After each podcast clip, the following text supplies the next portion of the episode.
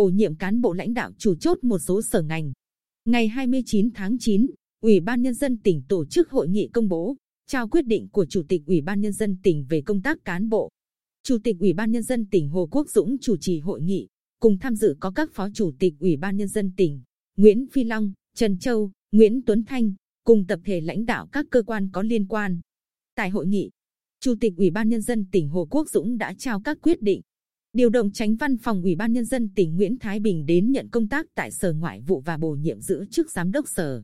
Bổ nhiệm Phó Tránh Văn phòng tỉnh ủy Lê Ngọc An giữ chức Tránh Văn phòng Ủy ban Nhân dân tỉnh. Điều động Phó Giám đốc Sở Thông tin và Truyền thông Võ Gia Nghĩa đến nhận công tác tại Văn phòng Ủy ban Nhân dân tỉnh và bổ nhiệm giữ chức Phó Tránh Văn phòng. Đồng thời, bổ nhiệm Phó Giám đốc phụ trách Bệnh viện Đa khoa tỉnh Nguyễn Hoành Cường giữ chức Giám đốc Bệnh viện.